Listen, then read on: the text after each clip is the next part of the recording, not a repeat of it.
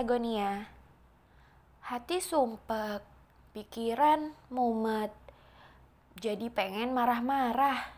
Merasa banyak banget yang harus dikerjakan, tapi tidak kunjung selesai dan tidak tahu apa solusinya.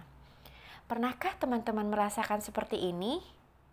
Ternyata ada hal simpel yang kaya makna dan bisa menenangkan hati serta pikiran teman-teman loh. Apakah itu? CH Gama mempersembahkan sharing session berjudul Istighfar Menenangkan Hati. Penasaran gimana? Yuk kita dengarkan.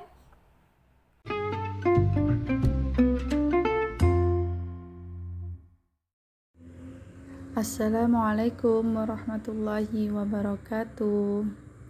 Halo, perkenalkan saya Rizka Afizatul Umi, boleh dipanggil dengan Rizka.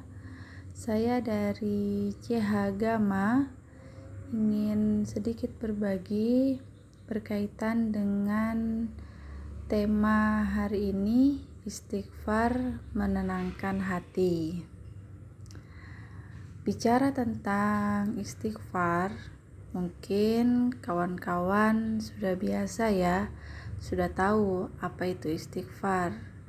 Ya, istighfar adalah salah satu zikir yang biasa diucapkan oleh kaum muslim yang di mana artinya adalah untuk memohon ampunan kepada Allah Subhanahu wa Ta'ala.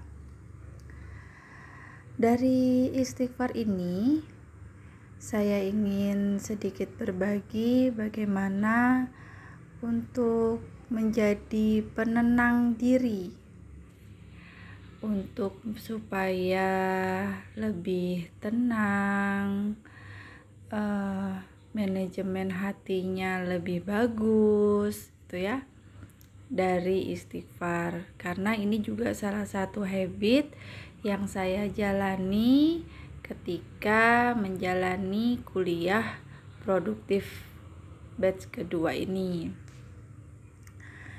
Ya, setiap manusia wajar kalau dia merasa pernah merasa gundah, pernah merasa sedih, marah, cemas. Itu adalah fitrahnya manusia, sifat-sifat yang biasa hadir ketika suatu harap ekspektasi itu tidak sesuai dengan apa yang diharapkan kadang-kadang sampai-sampai seseorang itu ketika dia marah dia akan mengimbaskan marahnya itu kepada orang-orang di sekitarnya. Entah itu suaminya atau anak-anaknya atau temannya atau orang-orang di sekitar lainnya. Sejatinya, setiap manusia dia tidak akan merasa gundah berkepanjangan ketika kedekatan hatinya itu dekat dengan Allah Subhanahu wa taala. Ya, kenapa? Karena ini kembali lagi pada diri kita, bagaimana manajemen hati kita dalam manajemen konflik uh, dalam diri. Ya, kembali kepada keimanan. Inilah modal utama bagi seorang Muslim. Sehebat apa pun manusia, dia tetap akan bergantung kepada sang pemilik jiwa, dan ini adalah suatu yang terpenting.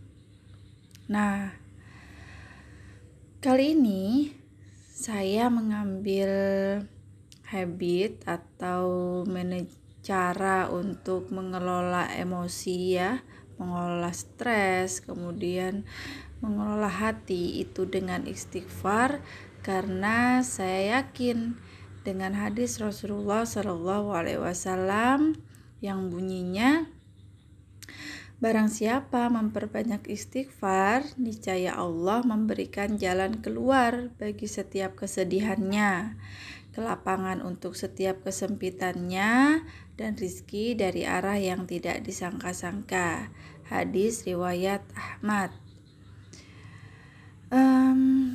akhirnya saya mencoba merenungi apa sih makna dari hadis yang disampaikan oleh Rasulullah ini itu kan? Memberikan jalan keluar bagi setiap kesedihannya. Ya waktu itu memang saya dalam kondisi yang kalut. Entah kenapa waktu itu rumah itu serasa sumpek sekali saya merasa setiap ada masalah itu buntu. Saya merasa bersalah dengan anak-anak karena tidak optimal mendidik. Saya merasa bersalah dengan amanah karena merasa tidak optimal menjalankan amanah. Saya bingung, banyak sekali yang harus dikerjakan, tapi kok banyak semuanya kok tidak selesai gitu. Dan rasanya membuat kepala ini merasa buntu dada ini merasa terasa sesak begitu. Lalu akhirnya saya coba pelan-pelan untuk memanajemen diri jiwa diri saya untuk mendapatkan ketenangan jiwa. Salah satu yang memang saya harapkan dalam setiap masalah ini adalah memang pertolongan. Tiada lain, setiap solusi itu kita setiap masalah itu kita perlu solusi dan solusi itu yang memberikan solusi adalah Allah Subhanahu wa taala. Harapan saya saya bisa mendapatkan pencerahan, saya mendapatkan petunjuk ketika saya mengamalkan istighfar ini yaitu dengan manajer dengan mengamalkan uh, istighfar tadi itu berharap akan ada pertolongan Allah Subhanahu wa taala. Alhamdulillah ketika saya coba lagi merenungi, saya coba untuk mengamalkan istighfar ini 100 kali terasa nyaman. Kemudian 200 kali 300 kali hingga akhirnya saya meningkatkan diri dengan 1000 kali istighfar. Mudah saja dalam mengaplikasikannya Misalnya setelah kita sholat fardu itu kita istighfar 100 kali. Astaghfirullahalazim itu kata yang paling pendek ya teman-teman. Jadi Astaghfirullahalazim itu dibaca dalam waktu 100 kali dalam jumlah 100 kali itu sebentar sekali. Itu. Nah dalam 100 dikalikan 5 kali sholat wajib ya sholat wajib 5 waktu Nah, itu kita sudah mendapatkan 500. Bisa nanti sebelum tidur, bisa nanti sebelum tidur 100 kali atau saat kita bertahajud itu waktu yang lebih panjang. Itu bisa kita 100, 200, 300 kali itu bisa. Insya Allah mudah. Kalau tidak bisa 100 kali ya tidak apa-apa.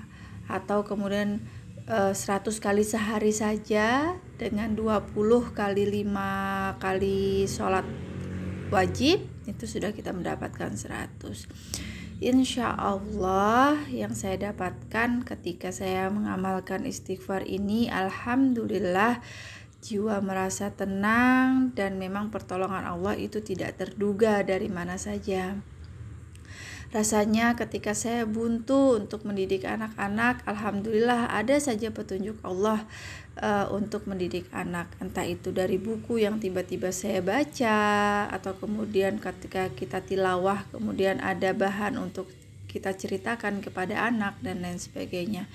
Kemudian juga jarang konflik dengan suami dan kemudian tenang dalam menghadapi masalah. Ketika ada masalah datang, kita akan bersikap tenang dan kemudian tarik nafas lagi dan kemudian kita kembali beristighfar dan alhamdulillah Allah memunculkan pertolongannya. Dan yang terpenting adalah memohon ampun atas setiap kesalahan-kesalahan kita kepada Allah dan kepada manusia yang pernah kita uh, berhubungan dengannya karena bisa jadi kesalahan-kesalahan itulah yang kemudian membuat jiwa ini sempit, kemudian akan muncul banyak masalah atau ke, uh, hati suntuk dan lain sebagainya. Nah, mungkin kawan-kawan bisa mencoba. Selamat mencoba semuanya dan insya Allah tidak ada yang sia-sia dan yang kita harapkan adalah yang pertama keriduan Allah atau pahala dari Allah Subhanahu wa taala. Selamat mencoba semuanya. Assalamualaikum warahmatullahi wabarakatuh.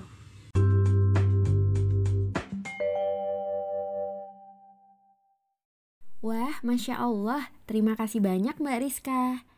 Teman-teman, selamat mencoba ya. Semoga bermanfaat.